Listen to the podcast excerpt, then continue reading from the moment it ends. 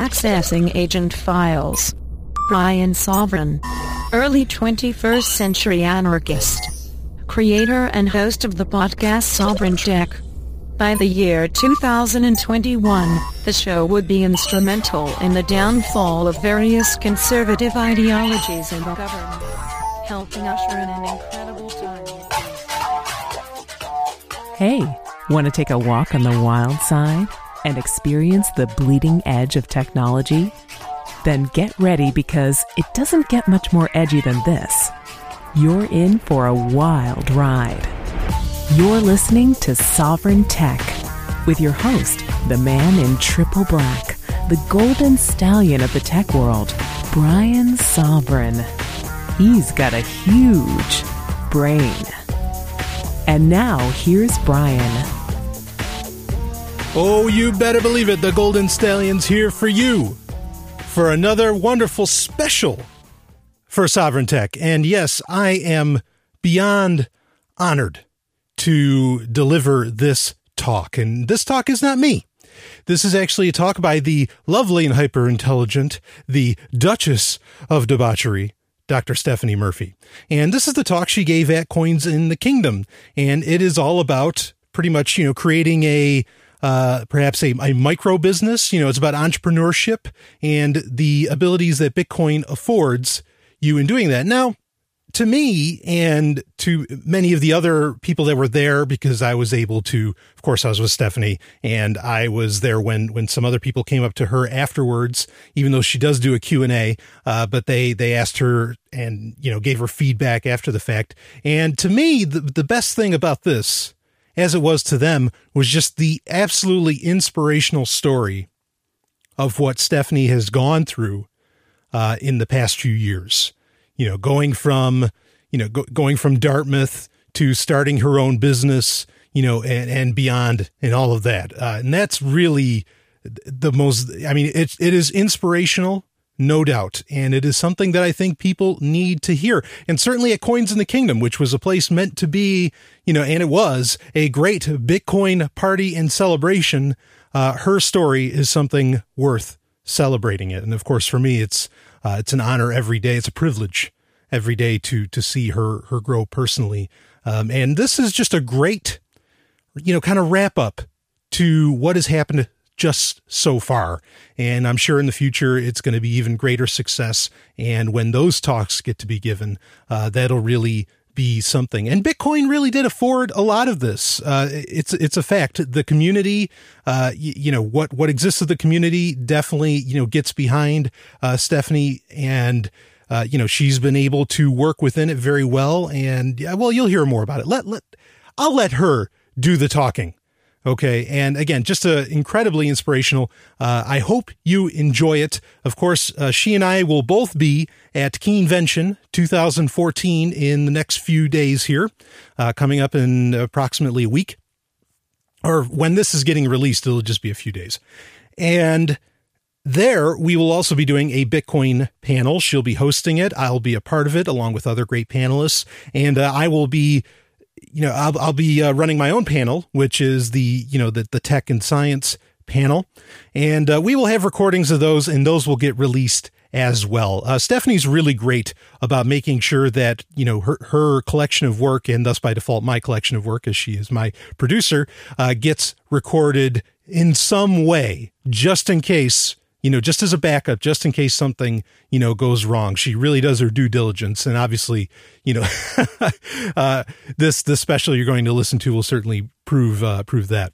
So anyway, uh, let's go right to Dr. Stephanie Murphy, the hardest working woman I know, certainly, and certainly in Bitcoin. I mean, wow, is she amazing. I'm, I'm not to, you know, I'll just let the music ride this one out. Uh, I won't be back after after the talk. But please enjoy it, and I hope it inspires you as much as it inspired uh, many others at Coins in the Kingdom.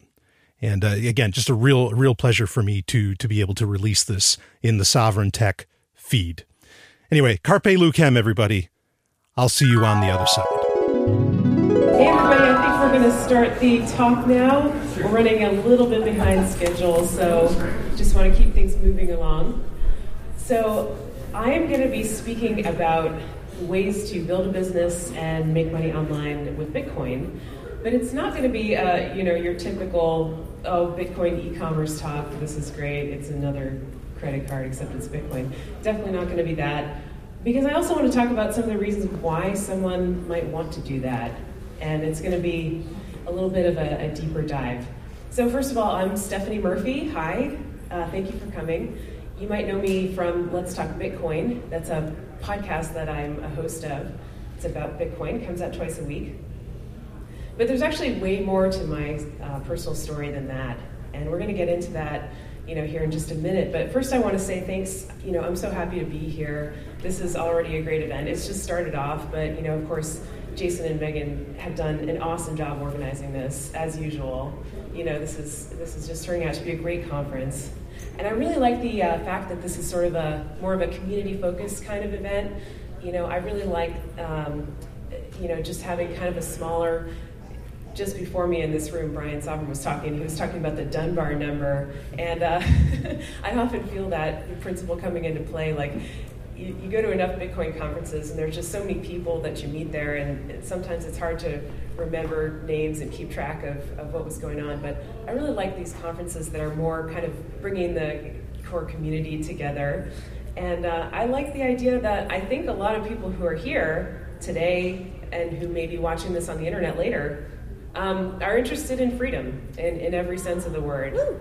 yep, we got some in the audience for sure. And I was thinking about how I could give a talk here that was going to provide value to people who are interested in freedom and people who, you know, might be kind of like this core Bitcoin community that I'm interested in being a part of.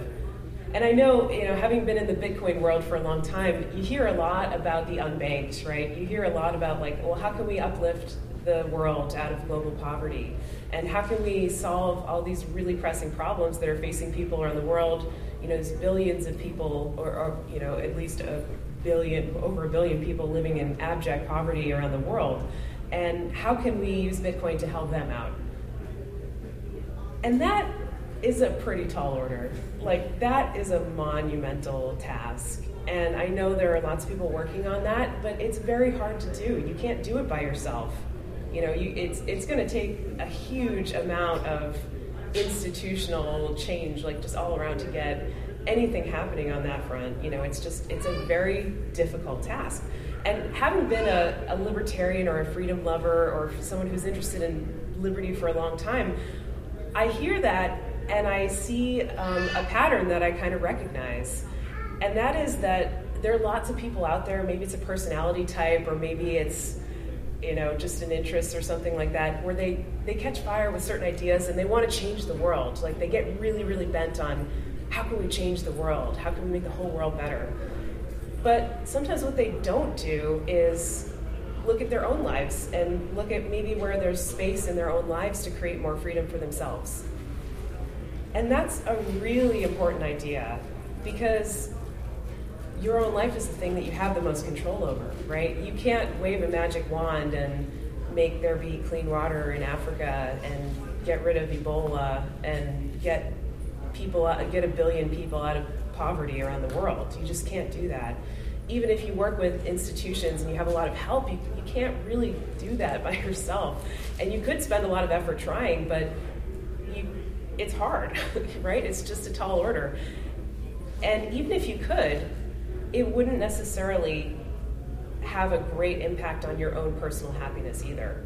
Even if you could change the world. Like, there's a lot of libertarians out there, for instance, who want to, you know, they want to, like, end all the wars and they want to get rid of, abolish the IRS. And, like, some people who even fantasize about, like, well, maybe we can get Ron Paul to become president one day or something like that and they you know they try to work on those things sometimes for a while and they burn out eh, because it just doesn't happen. And then they end up frustrated and unhappy when maybe they could be happier if they actually just looked at their own lives and the things that they have lots of control over that have the potential to get them a lot of happiness right now without much effort compared to something like getting Ron Paul elected president or like ending global poverty right? And so the things I'm talking about that you do have control over in your own life are like who are your friends? Like who do you hang out with? Who you know? Who do you associate with? Um, what's your job? Do you like your job or do you hate your job? There's a lot of people out there who just hate their jobs and they're just every day they spend more time with at work than they do with their significant others, but they hate their jobs. And you know, your health, right? Like are you paying enough attention to your health? Are you getting enough sleep? Are you getting sick all the time? Are you eating well? Like just those things are you are the one who has ultimate control over those things, but sometimes as as people who are idealists or activists or whatever, we, we tend not to focus on ourselves. We tend to focus on trying to change the world. So what I really wanted to talk about today is how you can, you know, maybe make some space for more freedom in your own life, and how you can do that like in an actionable way um, through entrepreneurship. Because this is a very personal um, thing to me. I've actually done this myself just in the past year. I came to a crossroads where I made a major career change. And I want to talk a little bit about that before I talk about some of these specific strategies for online business with Bitcoin. Um, but first, I want to talk about my own story to kind of illustrate why someone might want to um, try to free themselves through, you know, building an online business. So, um, I was always a pretty serious person, you know, like I guess maybe I was just born that way, but I, I always took school and everything like really seriously. I was like really ambitious and driven. And I always, you know, worked hard and I got good grades. And of course, a lot of times when you grow up, you think that grades are like what it's about. Like you get this impression from adults that like to get their approval and to please them, like you have to you have to jump through all these hoops and get good grades and be a good kid and everything like that. So I totally bought into that. You know, I was just stuck in this, this school system where I really wasn't taught to think outside the box in any way. It was just like follow directions, get good grades, and you'll be successful. right? Have you all heard that? Yes. yeah. so people are nodding their heads. So, I mean, like any person who wants to be successful, I kind of got myself on this path of like, well, I should go to med school someday. I should become a doctor, right?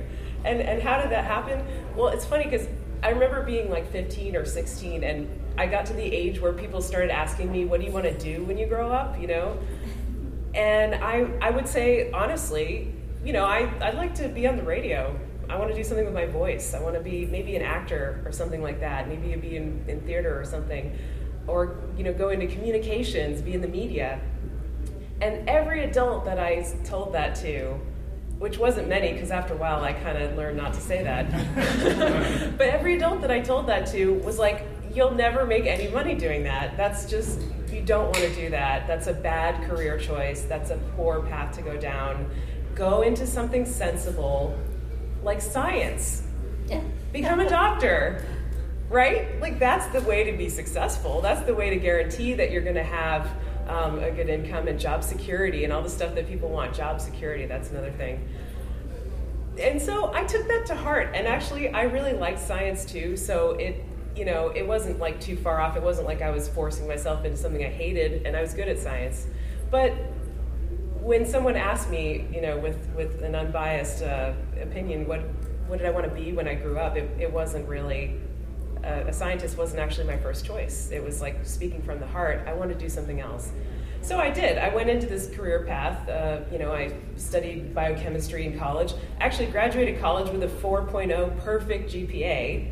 But yeah, but what did that get me? Not much. I mean, I didn't have much fun. That was the thing. I barely had any friends. I missed out on a lot of fun things about being in your early 20s because I was so focused on school and and what I was uh, trying to do was to get into med school, right? Because when you, you go to school and they tell you, well, school prepares you for college, college prepares you maybe for graduate school, and it prepares you for real life. Okay, I bought into that too.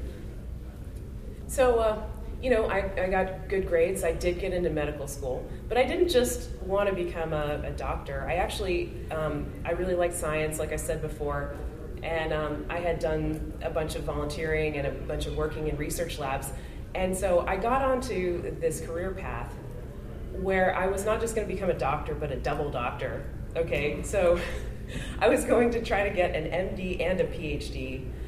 Which it sounds crazy when you say it. It's almost like going into the military. Uh, it's supposed to take eight years, and it's uh, eight years of grueling hard work. But after that time, you're a double doctor. You've got two degrees, and the point of it is so that you can cure diseases, so you can do medical research and have the perspective of both a doctor and a scientist to be able to solve um, serious problems, diseases. And that really appealed to me. I really wanted to do that. Like I was, I really wanted to cure diseases are you seeing a theme? I mean, that's fixing the world, right? Before I was fixing myself. At the same time, I was, you know, I was so interested in curing all these diseases, but I wasn't happy. You know, I was spending all my time working and just going after these these grades and these accolades and stuff like that when that wasn't really what I needed. I needed a little bit more freedom and playtime and space.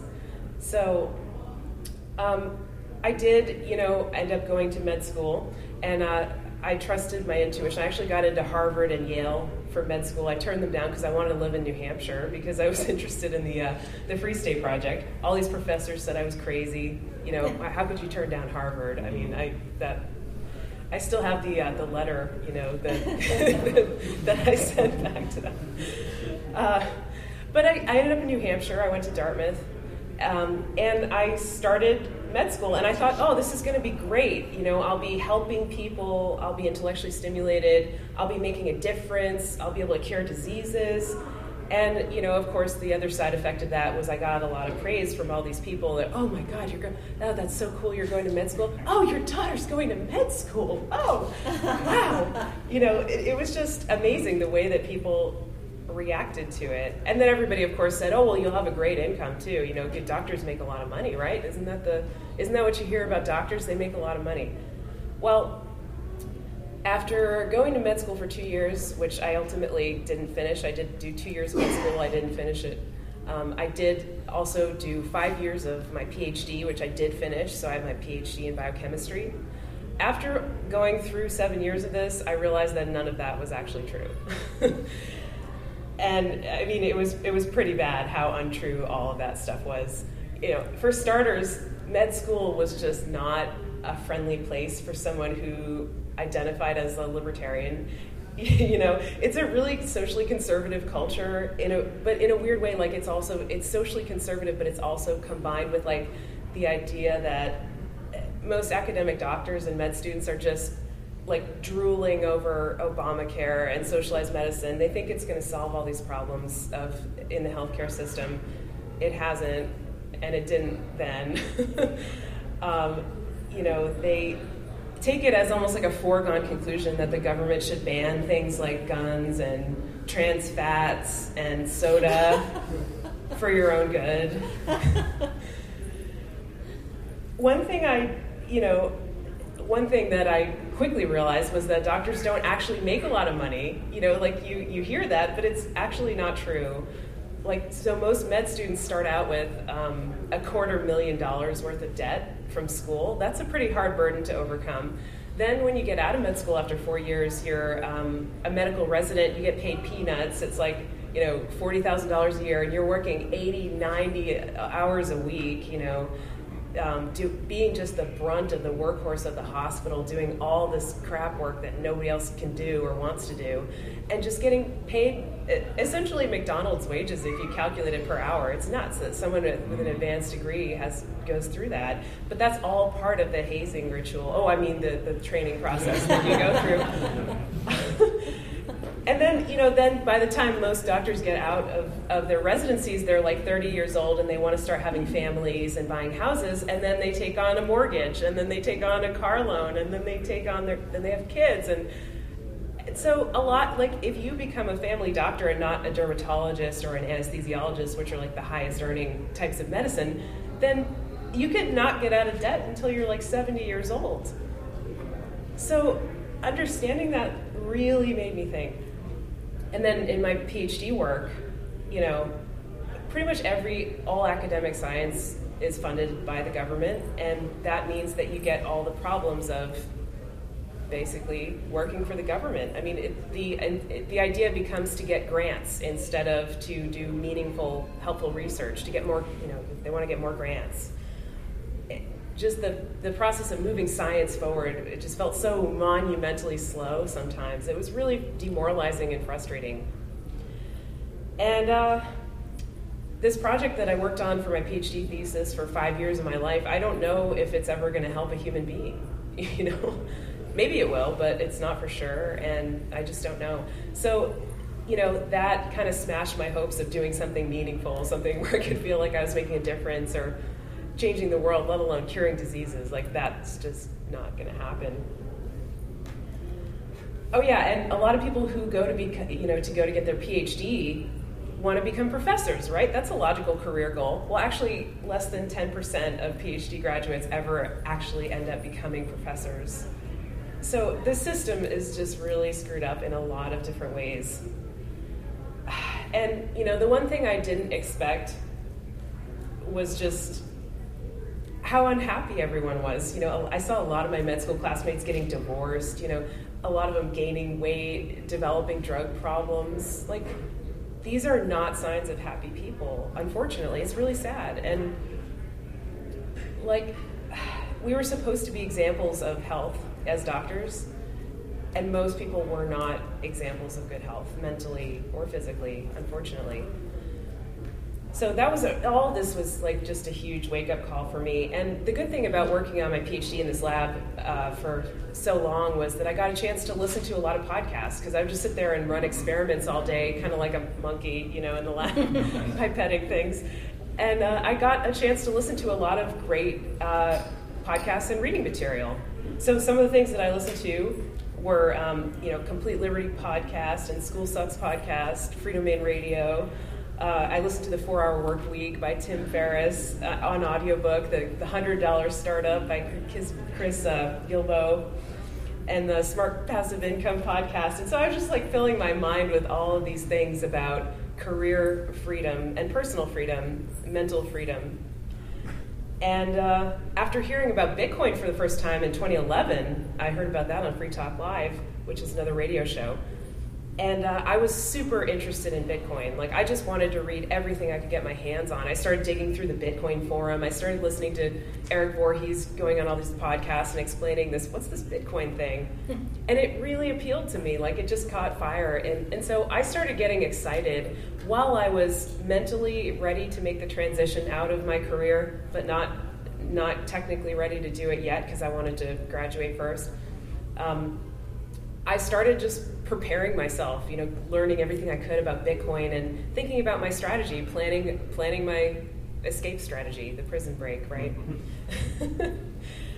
so um, I was thinking about what I could do instead. You know, if I didn't want to be okay, this this whole plan isn't working out of being a doctor and a scientist. This this isn't really working out for me. So what can I do instead? And I wanted to do something where, you know, I could think totally outside the box where I could just incorporate my interest in Bitcoin and you know maybe do something with this hobby that I picked up of podcasting, which was another thing that I was doing that I was really interested in, and uh, my you know do something that would let me work from home and sort of set my own hours and decide my own schedule because that was not something I had ever really done in my whole life. You know, being in this school system, it's like a rigid schedule and then go, going from that to graduate school, it's another rigid schedule. So I wanted to be free, make my own schedule. Um, and I wanted to work in a field after working in, in you know medicine and science. Like I was done with licensing, and so I wanted to work in a field that was just that I didn't have to like satisfy some professional body or like take a, a test to prove that I was worthy of practicing that art form or whatever. Um, so what I came up with is what I'm actually doing now. And I'm a voice actor. I have my own business that I started a couple of years ago when I was even still um, working in my old job. It's a micro business, which is a type of small business with like few or no employees. I'm the only employee, you know, and I work for my clients. So, um, actually, most businesses around the world are micro businesses, but that's just kind of an interesting little factoid but it's the point is that it's very common to have these types of businesses. Like the word solopreneur which was coined by larry kelto he was a he was in the publishing world and he kind of str- struck out on his own and started his own business um, publishing online. And he was one of the first people to do that and he's been really successful. So he calls himself a solopreneur because it's like it's a small business that you run by yourself. So that word works for me. So now i, I love my job you know it's uh, it's great i do all my work online you know, from the studio that I built in my home. Some of my clients I've met face to face or no face to face, but it's not a requirement. Um, I get about a third of my income in Bitcoin, which is cool. I've worked with voiceover clients all over the world, through Germany, China, England, Canada, Chile, you know, just all these different places where it might be hard to do that with fiat money or there might be some problems. I'm also a talk show host, and I'm on Let's Talk Bitcoin podcast, which is just this amazing opportunity. I couldn't say no to it, even though I kind of got offered the opportunity to be on the show, like right as I was coming out of this period of turmoil, was changing my job. But I couldn't say no to it because it, it's just it's worked out so well. It's been just this great opportunity to travel around and meet so many awesome people in the Bitcoin space in the Bitcoin world. And a great side effect of that is that I can you know, I, I meet a lot of potential voiceover clients that way too. I've voiced dozens and dozens of videos and phone systems and tutorials for um, Bitcoin companies. You know, you've probably heard some of the stuff that I've done. I'm even working on a Bitcoin audiobook right now, which is the words of Satoshi, which is just the coolest project ever. And um, those are just my Bitcoin clients. You know, I've got other clients too. I've done voice work for national brands like Graco and eBay and Dell and Best Western, ABC Family, and some others. So I really feel like I'm just living the dream. Like it was so scary to make this career change, but it was so worth it. And it created so much more uh, freedom in my life.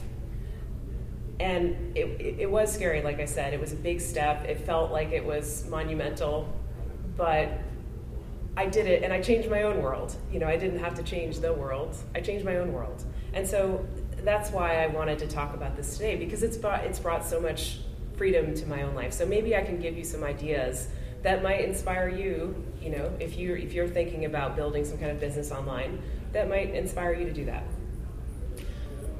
So um, let's see. So people do this every day. I mean, it might be unusual to make a career change from being in this MD PhD program to becoming a voice actor. I might be the only one who's done it, but if you know anyone else, you know, definitely give them my email address because I'd love to talk to them.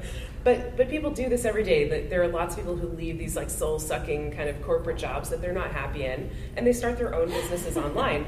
And the strategies to do that, I think we have some in the audience who, who may have done that.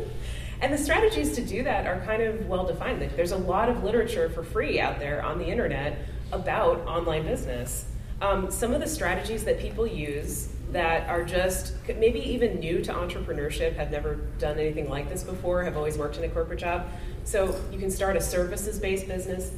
You can do a blog, a podcast, or some a YouTube channel, you know, video content generation. You can do self publishing, write a book about something you're an expert in you can make an online course about something that you know and you want to teach others. You can make a game. You could make an app. Uh, you could do affiliate marketing, which is selling someone else's product and getting a commission on it. Or you can do e-commerce, which is selling your own product and or selling something that you curate, building a store that you curate. Um, and really, the sky's the limit with that. The product could be anything, anything. So those are some of the strategies that people use uh, for basic online businesses that almost anyone can do. It's just what do you want to do? And you know, these are not necessarily about the unbanked. Okay, like I started off in the talk saying we hear a lot about the unbanked. Yeah, um, we do hear a lot about them, and they're important. They absolutely matter. Um, but this is more geared towards the banked who want to unbank themselves, right? Because there are problems with being banked too. Like I'll be the first one to admit it. You know, sometimes dealing with PayPal, dealing with banks, dealing with uh, Dwolla or whatever, it's it can be a hassle if you're a freelancer and you know it. So, um, so this is really more about um, people who want to create more freedom in their lives. Okay, so let's get right into it.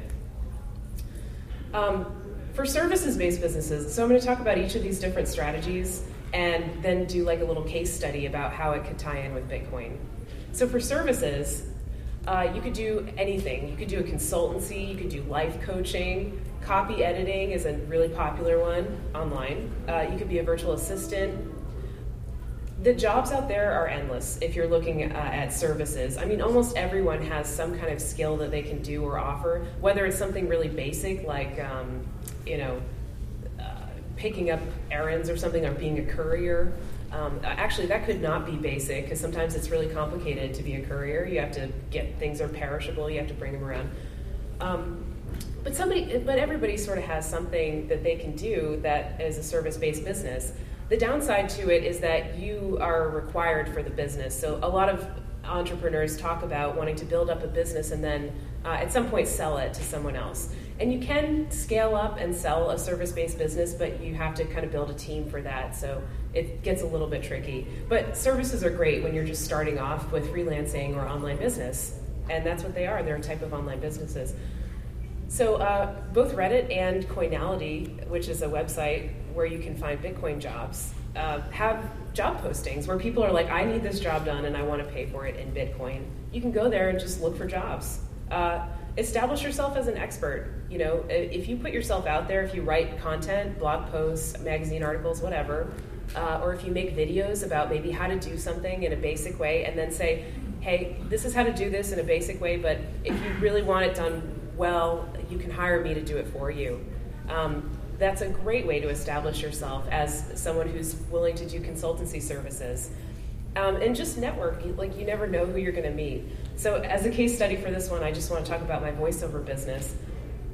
Um, you know, I meet people all the time through Let's Talk Bitcoin and through going to Bitcoin conferences, and you would you might say like, well, who what's the likelihood that these people who are just going to bitcoin conferences are going to need a voice actor? Like that doesn't seem to really fit. But it actually does fit really well. Like every bitcoin company you know wants to do some kind of marketing or it needs a phone system or ex- explainer video or something like that. And so uh, a lot of times they say hey you're a voice actor and you're in, in, in the bitcoin world. I know you. Let's let's uh, work something out. So basically just the more people you can meet and the more material you can put out there of yourself as an expert in whatever field that is, uh, the better you'll do as a consultant or um, as a, a service based business.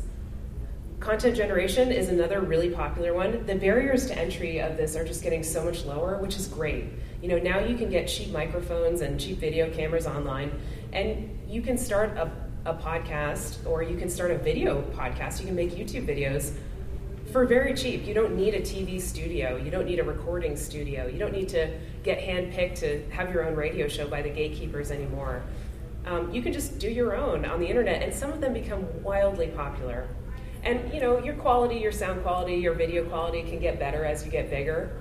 That's fine for your show to evolve or your content to evolve as you get better. That's sort of part of the process. But the barrier to entry for that stuff is really low.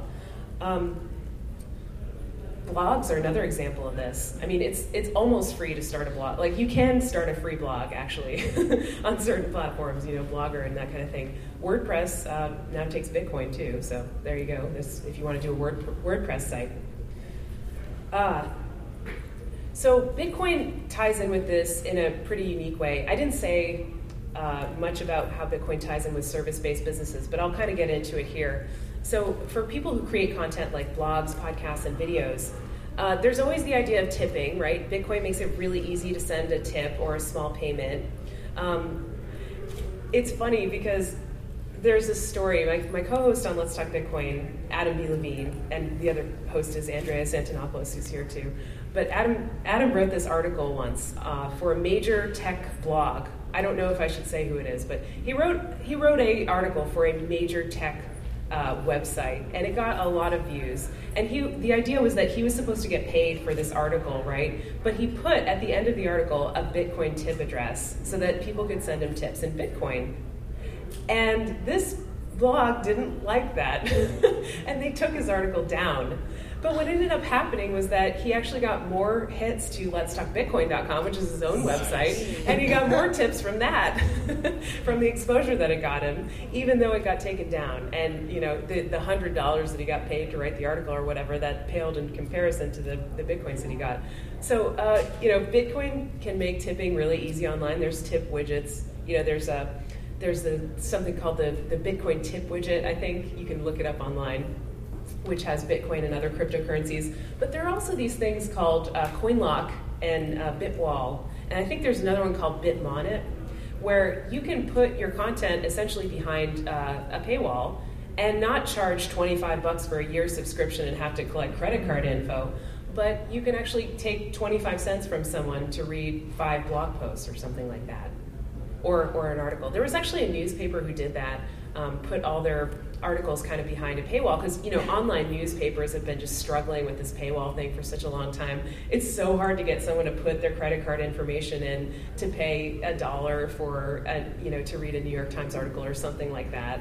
You know it's just it, people don't want to do that and with good reason. And the credit card is going to take 3% plus 30 cents then you're down to 60 cents and it's 57 and it's just ridiculous. So with Bitcoin, you can do those micropayments, and you can use these bit walls to unlock your content that's behind uh, the wall garden if that's the route that you want to go.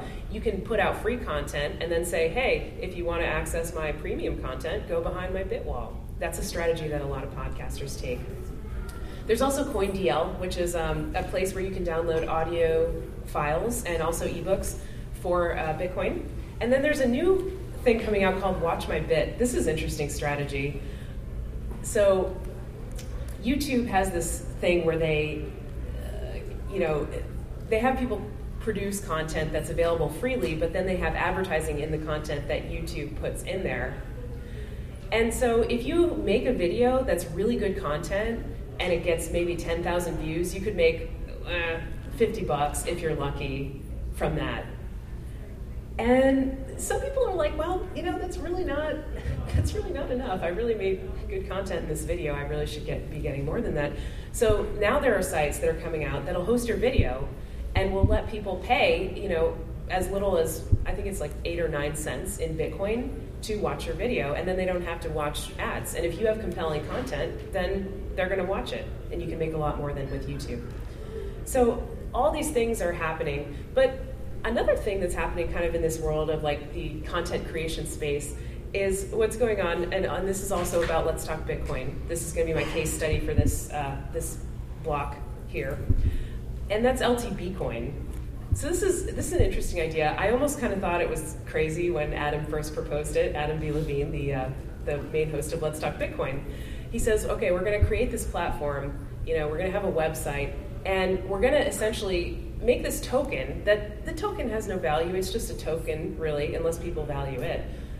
But we're going to give people these tokens and pay them in tokens uh, for interacting and listening. And that's actually a really interesting idea because you're actually incentivizing people to do what you want them to do, which is listen to your show and interact and leave comments and stuff like that. So fast forward, LTB Coin has launched, and um, people in the audience are getting paid. You know, they create accounts on the site. They get LTB coins for listening to the shows, showing that they listen to the shows by putting in the magic words that's in the show, and uh, and and leaving comments on the website. So it's a really interesting experiment that just shows that you can kind of tokenize these whole platforms and he's also experimenting with other things like token controlled access to uh, like certain forum subtopics and things like that. There's all kinds of stuff going on with that. And you don't have to get that complicated with your blog or podcast, but you could if you wanted to. You could create a whole empire that's all hmm. done on these little tokens and these blockchain technologies. So that's content creation. Uh, now I want to talk about self publishing. That's a big one. So if you have something that you always wanted to write a book about, or if you have something that you do that other people constantly ask you about, like a lot of people ask me, hey Stephanie, how do you get into voiceover? How do I break into the voiceover biz? Like everyone wants to know that, right? So at some point, I'll probably write an ebook about that or make an online course about it. That, that's probably what I'll do, giving myself away. But, but the point is, if there's information out there uh, that people want to know, then you can give it to them in the form of an ebook that either you give away for free or you sell on Amazon or through your own website. The possibilities are kind of endless. This kind of t- ties in also with online courses, which is the next thing I wanted to talk about. But yeah, I mean, you can write about anything. And you, actually, you don't even have to write it yourself. You can hire someone else to write it. You can give them bullet points and just hire a copywriter, and uh, you know, get a book cover designed and you're in business, And then you promote your book or you have someone else promote it. It's really kind of very open to doing whatever you want to do. A lot of people are part-time authors now, you know, like they have a day job, but they maybe write books or do a podcast or create a blog or something like that. And then they, they're trying to kind of build up their blog or their podcast to the point where they can do it full time. And that's a good strategy. That's kind of the strategy that I used with my business when I was transitioning out of science. But, um, you know, it can be a lot of work. And sometimes if you just take the plunge and go full time with it, as long as you have something that looks like it has momentum, um, then you, you could be good to go with that anyway, so the, the trick to podcasting and self publishing and online courses is really to establish yourself as an expert. And sometimes the way to do that is with online courses or with books. Like if you write a book about something, sometimes people will say, well, she's an expert. He's an expert, right? if you have, look, I taught the course on Bitcoin or I taught the course on how to get into voiceover people will kind of consider you an expert. It gives you some credibility, especially if what you say is is true. Hopefully, you actually have the experience to to back it up. um, so you could write about Bitcoin, but really you could write about anything, and you could just use these mechanisms of um, CoinLock or Bit, Bitwall or whatever to sell your ebook for Bitcoin or to sell put it up online, or to establish yourself as a consultant who might get paid in Bitcoin. Um, I mentioned that I'm working on an audiobook uh, of Satoshi's words right now. That is actually um, from somebody who went the self-publishing route. And this person is, uh, is Phil Champagne. He wrote the Book of Satoshi. And what he wrote about was really interesting. It's a catalog of all of Satoshi's words and then some commentary on it. And he made a book out of that and published an ebook, had a you know, nice foreword written to it and a lot of nice comments. And uh, you can buy it on his website from uh, through CoinLock. I think it's also on Amazon, but you can buy it for Bitcoin because Amazon doesn't let you buy it with Bitcoin. and when the audiobook's out, we'll probably be able to do that too. So that's an example of both writing about Bitcoin or making content about Bitcoin and also selling it for Bitcoin online. And he's making himself an expert because he's the expert on Satoshi and what Satoshi said. Um, online courses, there's, you know, making yourself an expert is really key here.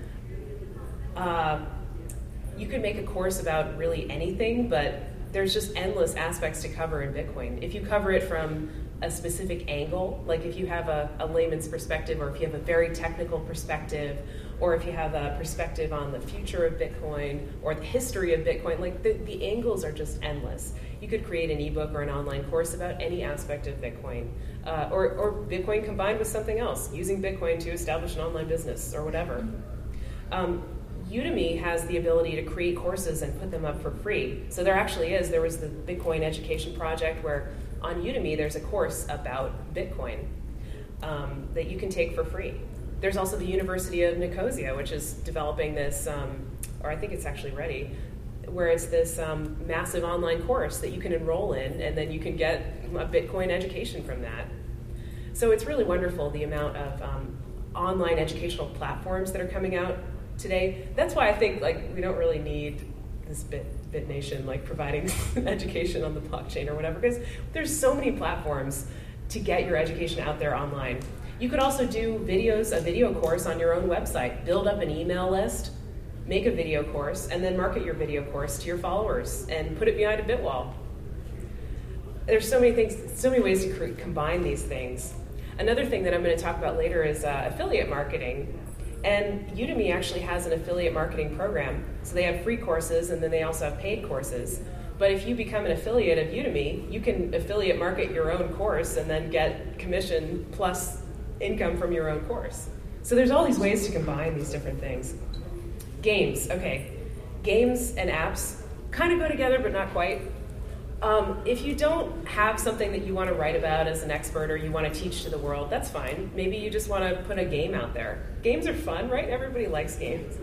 And there's just so many possibilities for them because, you know, uh, smartphone use is, is increasing. People are playing more games on their phones. You could create a mobile app that's a game.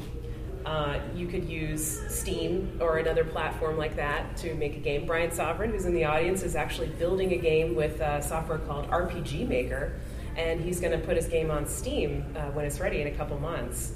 Or you could use a website as your platform. You could have a web app game that people go to your website and they play your game. You know, just be careful, don't run afoul of these gambling laws. Funny story, actually, I know this guy who um, basically became a libertarian when he was making a living playing online poker. And one day, the government just literally came in and said, Yeah, no, you, you can't do that anymore. They just shut down like pretty much all online poker websites, and this is before Bitcoin. But he, um, you know, that really affected his life because that's what he was doing. Uh, and you know, so the U.S. kind of has these laws about Bitcoin games, but there are lots of people who play Bitcoin games online and maybe use a VPN or whatever to make it look like they're not in the U.S. Just saying, people do that. Not that I'm recommending anything illegal, of course. Uh, so, you know, and these games can actually be really lucrative. Like, okay, say what you want about gambling or the concept in general or whatever, but Bitcoin games at least have the, the capacity to be provably fair, right? Like, you can go to a site and you can see, okay, this is how it works, it, it's based on these hashes, and yeah, this game is fair. Even when even when these sites are honest about the house edge, you know, that the house has a 1% edge or whatever, people still play. So you know, I know that there are certain sites that have done this, that built up gaming sites and then sold them. You know, um, Satoshi Circle is one that I can think of. It's like a roulette wheel kind of thing where people play for Bitcoin. Um, the guy built up the business and then sold it. Did really well with that. Satoshi Dice is another one you could think of. Seals with clubs. So the possibilities are endless. And even things like mathgate.info, that's a Bitcoin game where you're solving math problems uh, for Bitcoin, for a Bitcoin bounty and you're actually doing work that's useful in computer science and other fields. Uh, there's this lady on Twitter named Coin Artist, and she actually made a very elaborate Bitcoin puzzle that started off in a painting which contained this QR code with like all these letters and a Bitcoin address, and then it just led you on this wild goose chase through the internet. And at the end was a prize. It was a private key, which was loaded with some Bitcoins. So you could create any type of game or puzzle from you know things that might be considered Bitcoin gambling to uh, puzzles to math problems like that, and uh, and you could do that, and uh, that could be your online online business.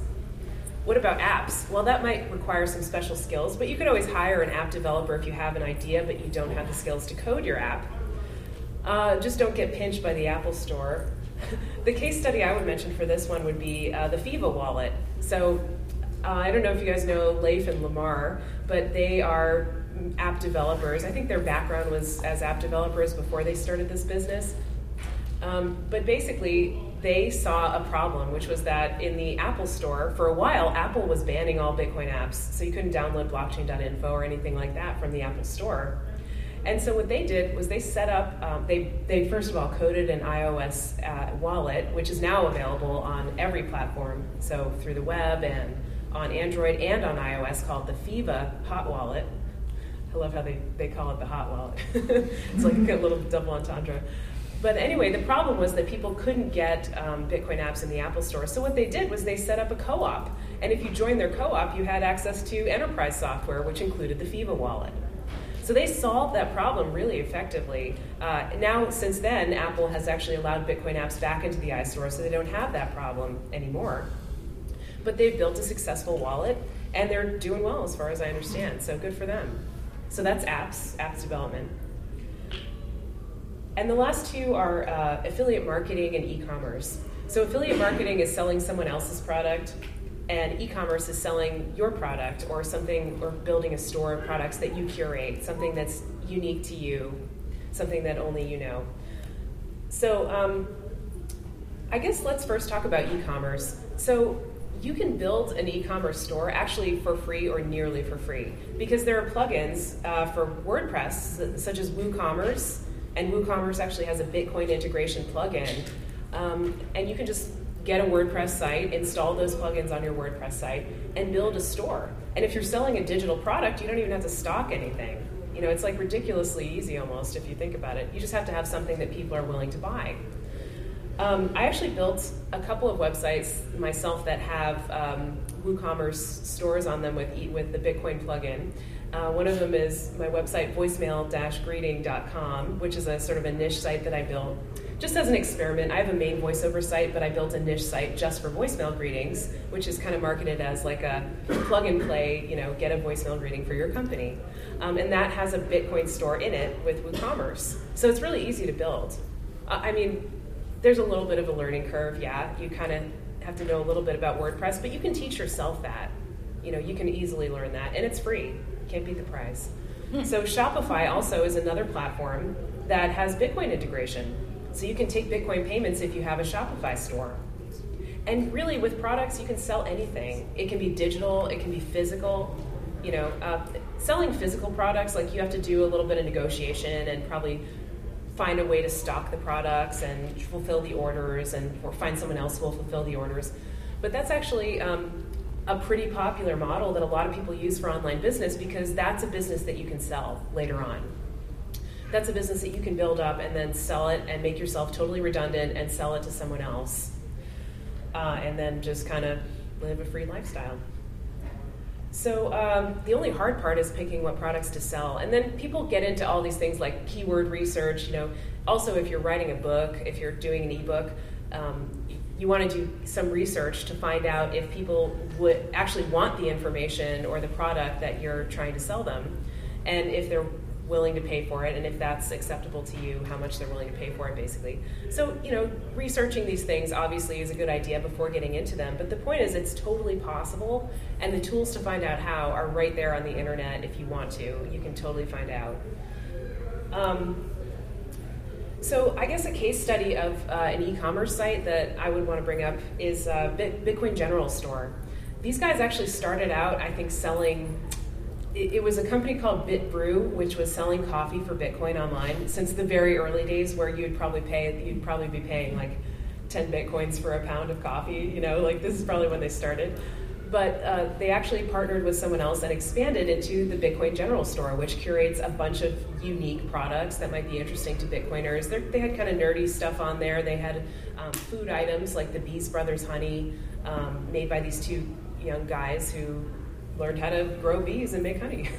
so really, like the sky's the limit, and they did it all for Bitcoin, and it's called the Bitcoin General Store because you could pay with Bitcoin, or I think you maybe even had to pay with Bitcoin. They didn't accept fiat at all, and that's another choice you have if you do Bitcoin e-commerce. You don't have to necessarily mess with credit cards even.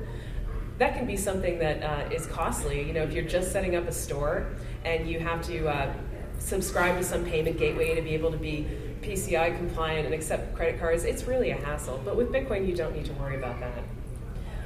And then the last thing I want to talk about is affiliate marketing. So that's basically selling someone else's product for a commission, like I said. There's so many Bitcoin businesses out there that have affiliate links that you can get really easily and that you can use. And this is something you can do like really easily on the side where you don't need to you don't need to really be devoting full time to this, but you, for instance, you could have a LocalBitcoins affiliate link, and you could tell people how to use LocalBitcoins and say, by the way, if you join LocalBitcoins, use my link. And then from then on, you get a few millibits every time they make a trade. And there you go, you've got some passive income. Just because you, intro- just for your trouble of introducing someone to LocalBitcoins. Um, Coinbase is another one that has an affiliate link. Beater, Beater, Better, Bitter, I don't know how you pronounce that exchange, B T E R. Uh, they've got an affiliate link. So if you if someone joins through uh, your link and they trade cryptocurrencies, then you get little commissions from that. Sometimes these exchanges have their own coins where you get like loyalty points in their coin uh, for joining their exchange or for having affiliates join their exchange. And the beauty of that is that you're doing the other comp- you're doing this company's marketing for them. You know, they're basically outsourcing it to you and they're paying you for your time. So anyone can get affiliate links. It's super easy to start out doing that. My case study on this, I guess, would be um, so for a while I had a podcast called Pork Therapy. I may actually reboot that at some point, but it was a relationship talk show. And we did like relationship advice. And I started on that show, I found that I had an Amazon affiliate link that I created and I would um, promote the affiliate link. You know, if you do your shopping on Amazon, go through my link, and then I would read the items on the show. And people would just love to hear what other people bought on Amazon through the show. Like it was just really simple thing, but it seemed to work really well uh, for me anyway. So the funny thing about that though was that I ended up having affiliate links for Amazon Canada, US, and UK. And so I ended up for a while, I ended up with all this Amazon credit from, I mean, not a huge amount, but Amazon credit from Amazon Canada and Amazon UK that I couldn't use because you can't cross ship products to different countries. You can only order stuff from your own Amazon or your own country's Amazon.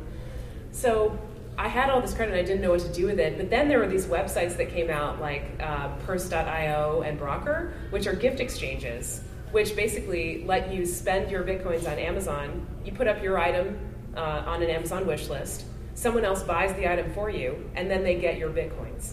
Basically, that's how it works. So I was able to exchange my Amazon credit, which you couldn't do. You know, you can't buy an Amazon US gift certificate on Amazon UK. Uh, I was able to exchange my credit uh, into Bitcoin, which was great because then I would just hold on to the Bitcoin. Um, okay, so those are just all some ideas, and this is a very cursory kind of overview of online business strategies, but this is just kind of to get your juices flowing. If you're thinking about starting a business online, it can be really easy. You can dip your toe in really easy with some affiliate marketing or starting your own blog and then trying to monetize it later or whatever. But writing about something you enjoy anyway, that's the point because it's not supposed to feel like work. That's the point, is, is just to have fun. And I'm really glad to say now that even though it was really scary to change careers, I'm really glad that I had this fun job. And I'm so glad that I do online business. And Bitcoin has just been awesome in so many ways for my life. And I hope it will be for yours too. So, um, I guess that's it. If you want to see my websites, you can, I mentioned voicemailgrading.com, voicemail-greeting.com.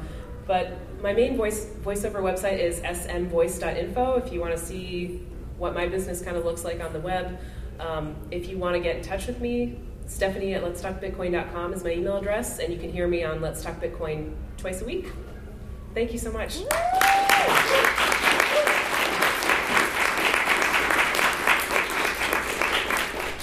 Do we have time for some questions? If anybody has any.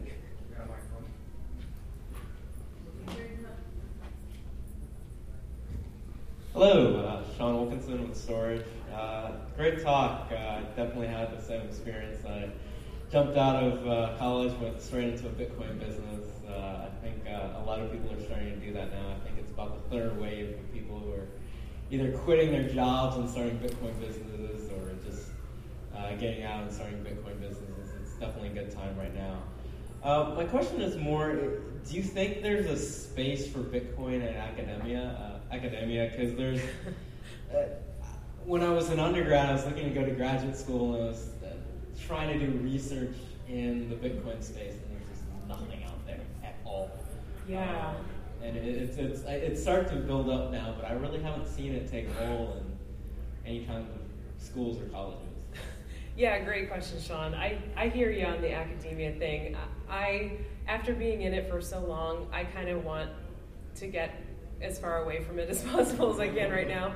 But in my experience, honestly, academia tends to be really resistant to change. It's just that the information, even in advanced kind of graduate programs, can tend to be like 10 years, 20 years behind sometimes, in certain fields anyway. So, I, I mean, maybe if you're a PhD student and you want to do your PhD thesis on some aspect of Bitcoin or on some aspect of blockchain technology, or if you want to create your own um, blockchain technolo- technology as part of a PhD thesis, you could do that, but you could also just do that by starting a company. And, and then you wouldn't have to like please these professors and you wouldn't have that's, to that's what I ended up doing. Yeah there you go. So is there a space for bitcoin in academia? Yeah if if academics accept it or if, if academics are open-minded to it. Yeah for sure. Thanks. Thanks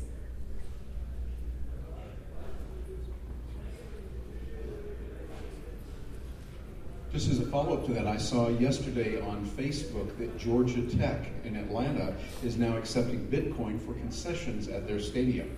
And so the engineers again lead the way, and Georgia Tech's doing a good job of that. I think that uh, they got lucky because the major, uh, one of the major businesses, BitPay. Um, they're Georgia Tech alums, and they're one of the Bitcoin, uh, biggest Bitcoin businesses. So there's- Ah, yeah. that, that was a good fit. So, I'd like to see a lot of other colleges It's accepted for, I think MIT. Oh yeah, uh, so the trying to do it as MIT well. they had this plan. They had some investor that was going to give every MIT student hundred dollars worth of Bitcoin, and then maybe they were going to use the blockchain to track it and see where it went and what they did with it. And they were going to do some also like hackathon or like contest to to spur innovation. But as far as I know, they haven't actually done that yet. Like they haven't gotten the Bitcoin to the students yet. So Yeah, they did we'll the, see. the hackathon, but I don't know, maybe the price has something to do with why they haven't uh, That distributed very well yet. it's now worth about half uh, what it was, so yeah, probably it. maybe it'll be fifty dollars in Bitcoin. Hey Stephanie, excellent talk. I'm, uh, I'm actually contemplating doing the same thing. I have uh, 20 years in a pretty successful career in corporate America, and I am um, I'm trying to follow your footsteps. It, it is a very scary prospect, right? When you look at you know what all your whole life you've thought, you know, this is this is this is the right way, and now I'm like, no, I'm going to build my own way this way. Can you talk a little more about that, that maybe the psychology of it, or how did you, you know, how did you make that? You, you rushed pretty quickly through that big gap of, hey, I'm gonna, you know, quit this whole, you know, path I'm down and just, you know, go this way. And here's what you can do, you know, when you go down that way. How did you make that change psychologically or mentally? You know, was there a moment in there when you went like, all right, that's it, I'm doing it now, or how did that happen? Yeah, thanks, Christian, for asking about that. Um, so, yeah, it, it's a thing that a lot of people can relate to, like, right, being unsatisfied with the corporate job, right? And I, for me, it was a slow buildup, but then it was kind of once I, once it built up to a certain point, I was realizing over time that everything I thought this career path would be wasn't actually true. I thought I would be able to do something meaningful, and it, it didn't feel like I was getting meaning from my job. I thought I'd be happy and healthy. I wasn't happy and healthy. you know, I, I thought I'd maybe make a lot of money someday. I, that wasn't true. You know, like so. All these truths were kind, all these core beliefs were kind of questioned one by one about why I should, why it was good to stay in this job, and what good things it was going to bring to me.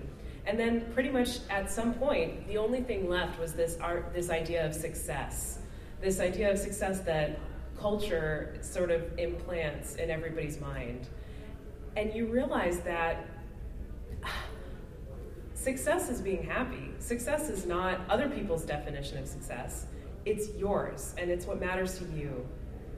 And it doesn't matter if other people are fawning over the fact that you're getting advanced degrees or fawning over the fact that you have a stable career or a great job or whatever. What matters is that you're happy and you enjoy it.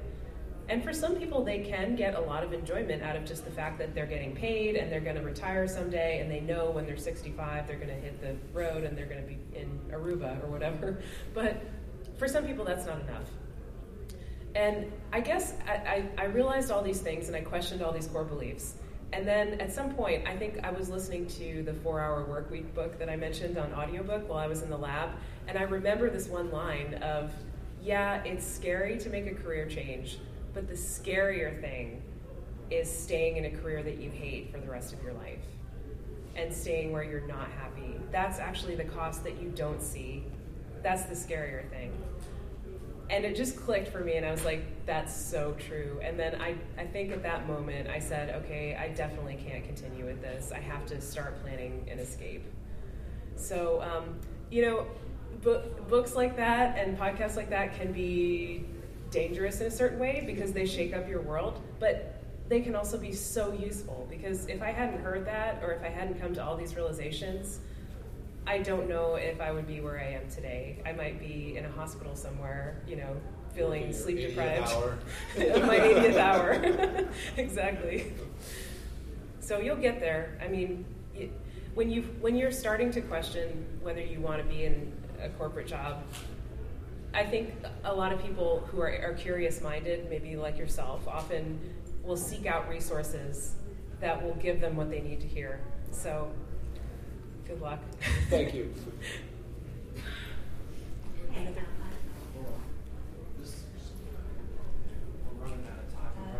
Just yeah, really, really very quick. Um, I hear I hear what you're saying, and um, I've, I've kind of felt like that my whole adult life.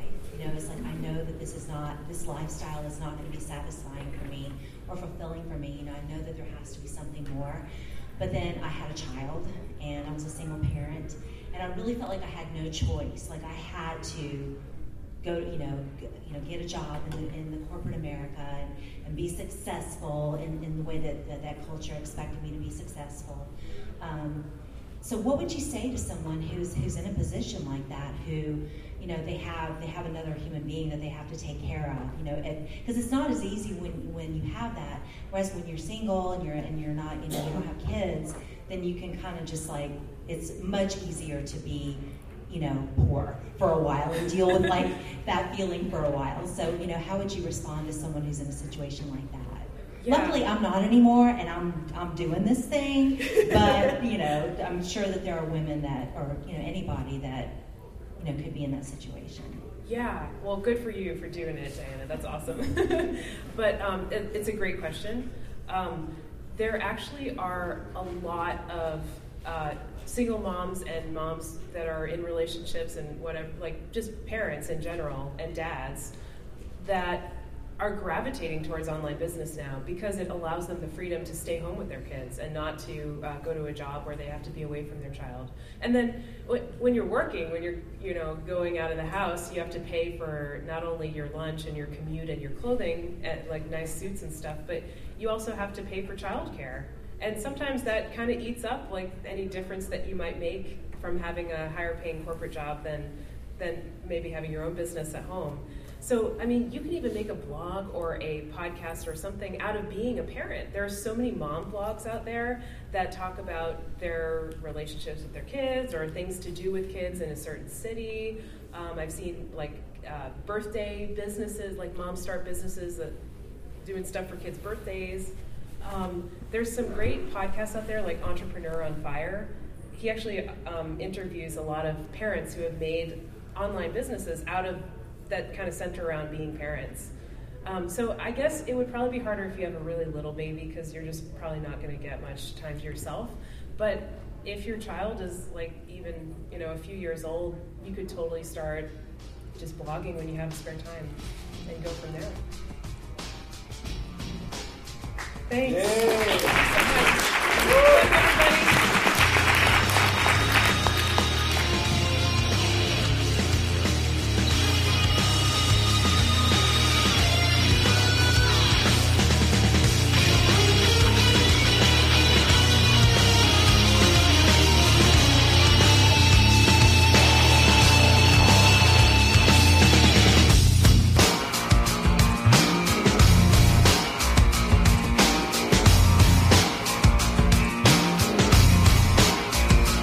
just experienced Sovryn Tech. Go to sovryntech.com, that's S O V R Y N tech.com, and connect with us there. Find links from today's show and catch our podcast feed. Sovryn Tech is copy heart. Copying art is an act of love, and love is not subject to law. So please share the show however you like. Welcome to the evolution.